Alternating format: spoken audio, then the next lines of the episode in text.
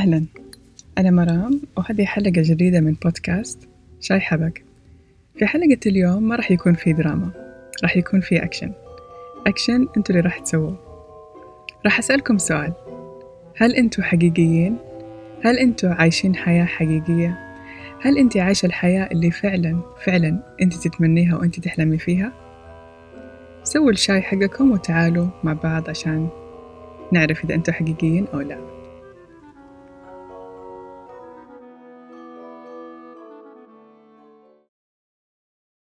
قبل فترة بسيطة آه، نزلت مجموعة من التغريدات تكلمت فيها عن تجربتي مع الاستقالة وتكلمت فيها كيف أني يعني آه، طولت يعني لين ما قررت إني إني أستقيل وكيف يعني المعاناة حقتي خصوصا لما بدأت أحس إنه يعني المكان ما عاد يناسبني.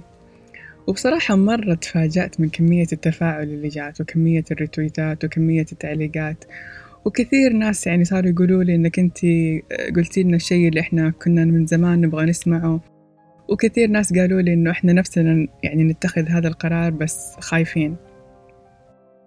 صراحة ردود الأفعال هذه على قد ما يعني أكيد فرحتني بس بنفس الوقت ضايقتني شوي. لأني قعدت أسأل سؤال يعني قلت لهالدرجة يعني هل صار الإنسان إذا يبغى يعيش حياة حقيقية لهالدرجة صار صعب إنه الإنسان يعيش حياة حقيقية.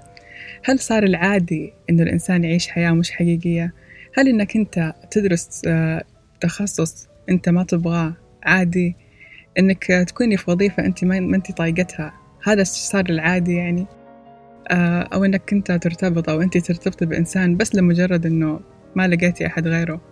صار عادي؟ وصار إننا نعيش حياة حقيقية نعيش حياة فعلا إحنا نبغاها. هذا صار شيء غريب وصار يعتبر شيء لازم نحتفل فيه.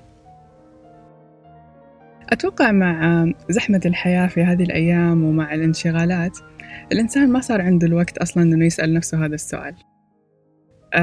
صار الإنسان مشغول ومبرمج لدرجة إنه خلاص ما عاد عنده أصلا وقت يسأل نفسه إذا هو عايش حقيقي أو لا.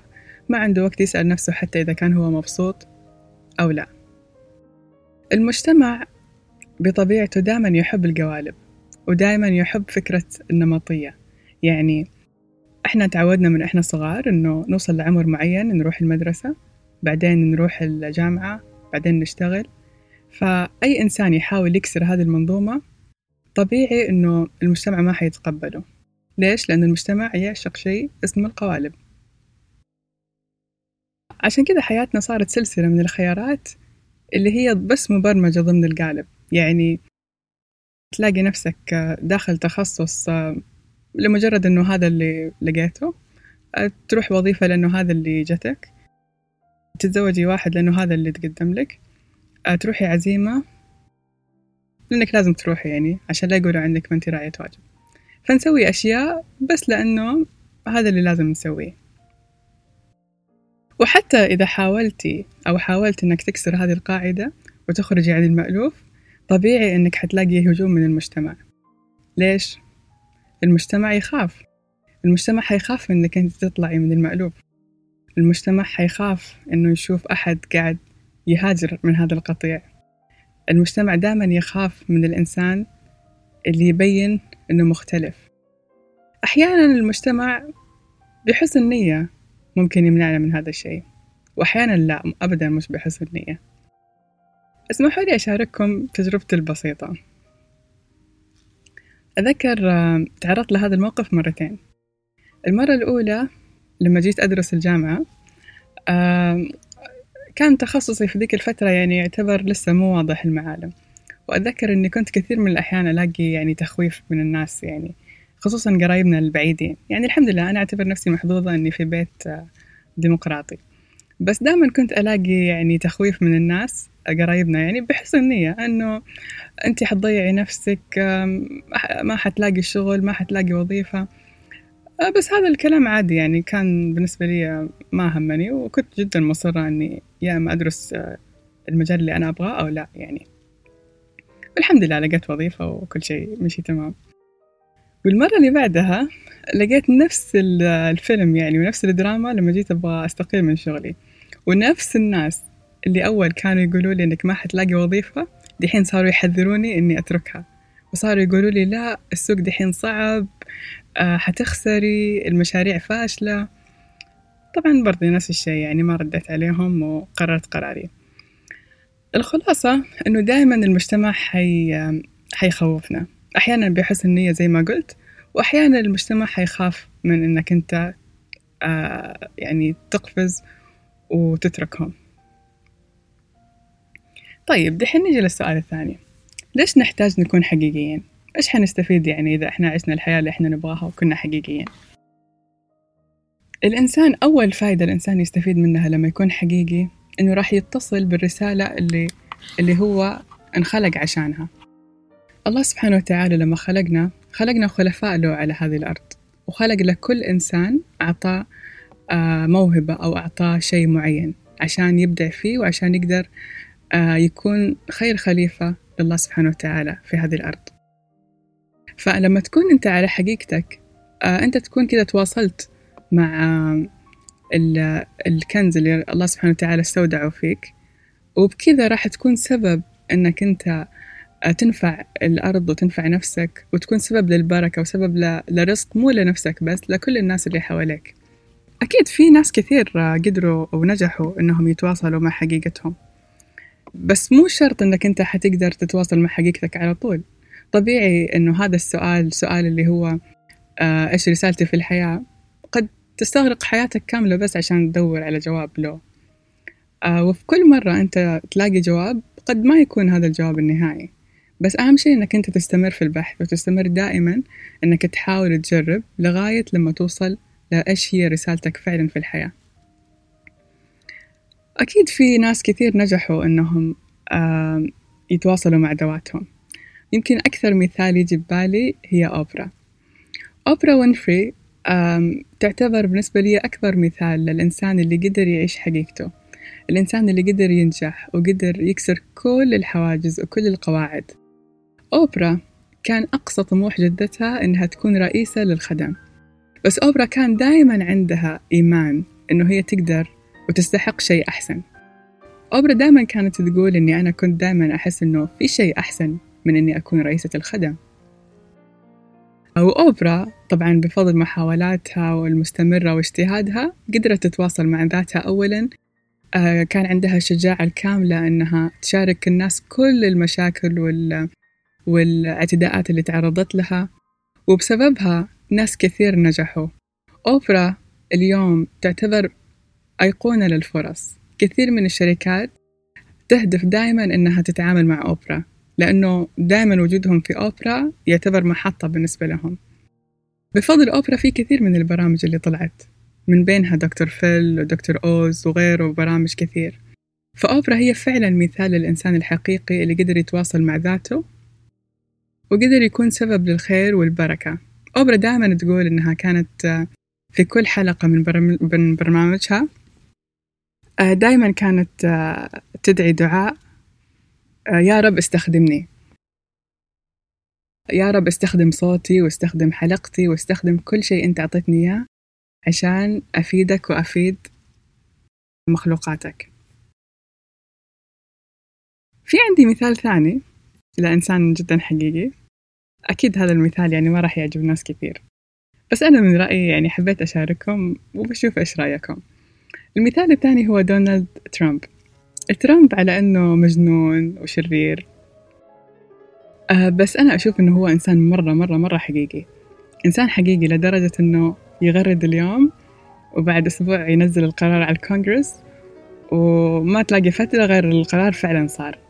يعني أتوقع في اللحظة الأولى اللي ترامب أعلن إنه راح يترشح للرئاسة أتوقع كلنا كنا نضحك يعني. الكل كان يعتقد إنها نكتة. وفاز.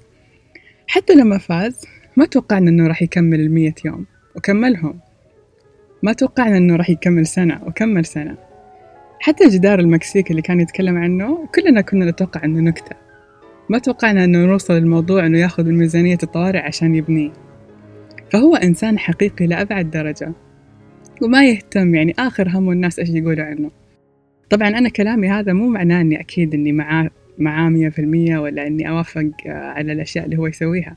بس أنا بس أبغى أبين لكم إنه الإنسان لما يكون حقيقي وين ممكن يوصل يعني؟ وين ممكن يوصل مهما كان معتقد الناس حواليه. طبعا ترامب يشبه أمثلة كثير. إحنا نشوفها عندنا في ال social media. آه، خصوصا بالفترة الأخيرة. كثير ظهر عندنا مشاهير. إحنا نشوفهم تافهين. قد تكون فاشينيستا مثلا أو إنسان يضحك. ولكن ممكن مدخوله في اليوم الواحد يساوي مدخولنا إحنا في أشهر.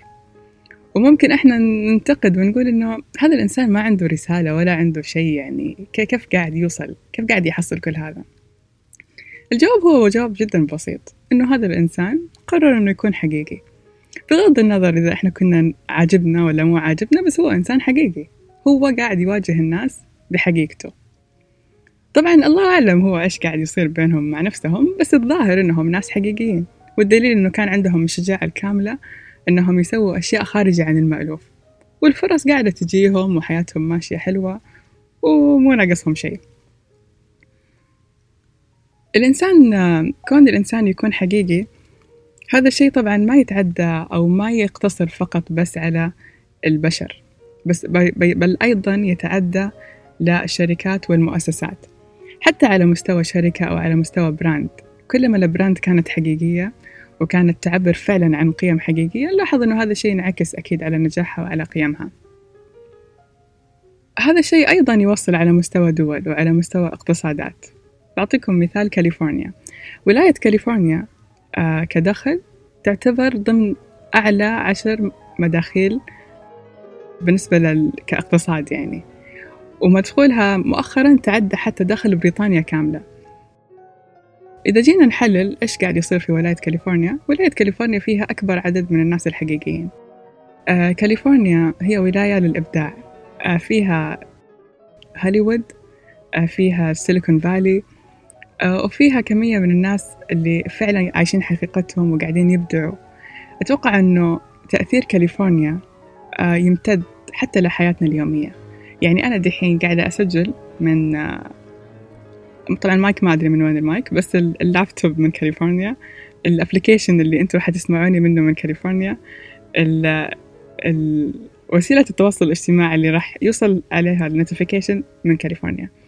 فنلاحظ إنه قد إيش تأثير هذه الولاية علينا كلنا على حياتنا اليومية لمجرد إنه الناس اللي فيها تواصلوا مع ذواتهم وقدروا يتواصلوا مع إبداعهم فتواصلك مع ذاتك وتواصلك مع حقيقتك راح يوصلك لآثار جدا جدا كبيرة وجدا ضخمة طيب دحين نجي للسؤال كيف أعرف أني أنا إنسان حقيقي؟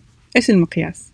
إذا أنا قررت اليوم فعلا أني أعيش حياة حقيقية أنا صراحة كنت برضي أدور على هذا السؤال من زمان لغاية ما لقيت مقابلة لأوفرا آه كانت مستضيفة فيها واحدة كاتبة وكان في سؤال على لسان إحدى الضيوف أو إحدى المتابعات يعني وقالت إنه كيف أنا أعرف إني أنا ماشية بالطريق الصح؟ كيف أعرف إني أنا إنسان حقيقي؟ فقالت لها بكل بساطة إنك ما تستهلكي نفسك وما تخوني نفسك. تعرفي إنك إنسانة حقيقية لما آه ما تخوني نفسك. لما ما تلاقي نفسك في علاقة أنت مستهلكة فيها. لما ما تلاقي نفسك مثلا بتنضربي وبتستحملي. لما ما تلاقي نفسك في وظيفة أنت قاعد فيها بس عشان الراتب وما هي قاعدة تضيف لك أي شيء. لما ما تلاقي نفسك في تخصص حتى لو كنت في السنة الأخيرة وبس عشان خلاص أنت بديتي وقربتي تتخرجي وخلاص يلا بلاقي أي وظيفة وأمشي نفسي أتوقع أنه في هذه اللحظة راح تدركي تماما إذا أنت كنتي إنسانة حقيقية أو ما أنت حقيقية طيب نجي للسؤال الأهم كيف أصير إنسان حقيقي؟ نفترض أنا اكتشفت أني أنا إنسان ماني عايش الحياة الحقيقية كيف أصير إنسان حقيقي؟ أولا مجرد أنه إحنا وصلنا لهذا السؤال أتوقع أنه هذا انتصار كبير كوننا وعينا إنه إنه إحنا منا عايشين الحياة اللي إحنا نبغاها هذا هذه خطوة تعتبر جدا ممتازة بس الأهم إننا نعي تماما إيش هو الظرف اللي أنا فيه ومخليني ماني عايش حقيقي هل هو عملي؟ آه هل هي العلاقة اللي أنا فيها؟ هل هي المجتمع اللي أنا فيه؟ آه، أو دراستي لازم أنا أحدد وين مكان المشكلة طيب نفترض أنا لقيت نفسي آه، في وضع أنا ألاقي نفسي فيه ماني حقيقي نفترض أنت لقيتي نفسك مثلا في علاقة أنت ما أنت حقيقية فيها أنت دائما مثلا مهانة فيها أو أنت في وظيفة ما أنت قاعد تلاقي فيها التقدير طيب ليش أنت هنا؟ ليش ليش لقيت نفسك هنا؟ ليش؟ هل عشان الناس؟ هل أنت خايفة من كلام الناس؟ خايفة بكرة يقولوا لك مطلقة مثلا؟ أو أنت خايف إنك تفلس؟ خايف إنه ما يصير في عندك دخل ثابت؟ أو إذا كنت في سنتك الأخيرة مثلا في الجامعة هل تحس إنه الوقت تأخر خلاص وراحت عليكي وما في وقت؟ طبعا كل هذه أعذار وهمية ما في شيء اسمه الناس وما في شيء اسمه الوضع المادي لأنه الرزق بيد الله وما في شيء اسمه الوقت متأخر طيب إيش الخطوات؟ يعني كيف أنا أقدر أصير إنسان حقيقي؟ الحل طبعا أول شيء إني أضع خطة. بعد لما أنا وعيت إني أنا إنسان ماني حقيقي وعيت إيش هو الظرف اللي أنا مخليني ماني حقيقية وعيت إيش السبب دحين جاء الوقت إني أنا أحط خطة. لازم أحط لنفسي خطة إنه خلال مثلا ستة شهور خلال تسعة شهور خلال سنة لازم أنا أنهي الوضع هذا. يعني مثلا لو كنت أنت في علاقة مثلا وتحسي أنك أنت خلاص ما تقدري تقعدي فيها. لازم تحطي لنفسك هدف إنه أنت طيب أنت قاعدة في هذه العلاقة عشان الوضع المادي؟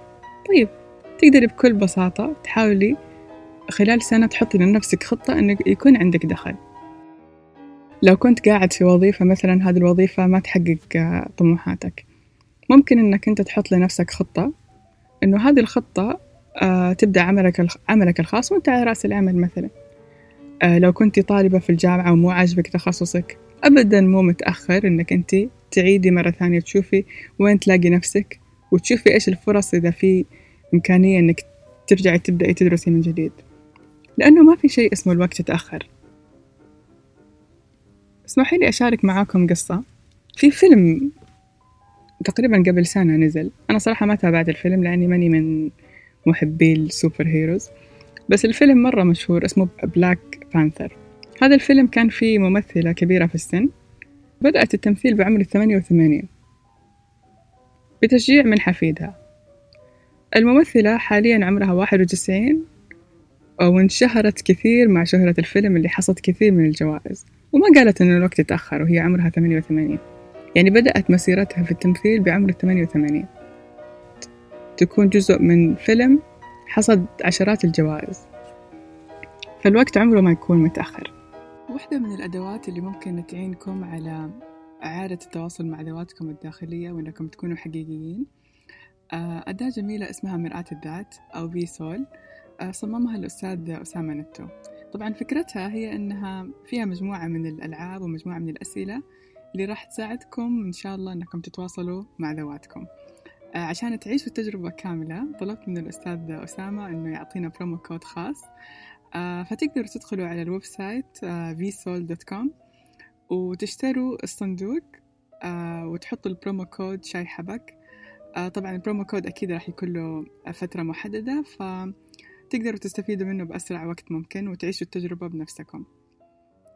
أيضا حتى التغريدات اللي تكلمت عنها في البداية برضو راح تلاقوها موجودة في وصف الحلقة.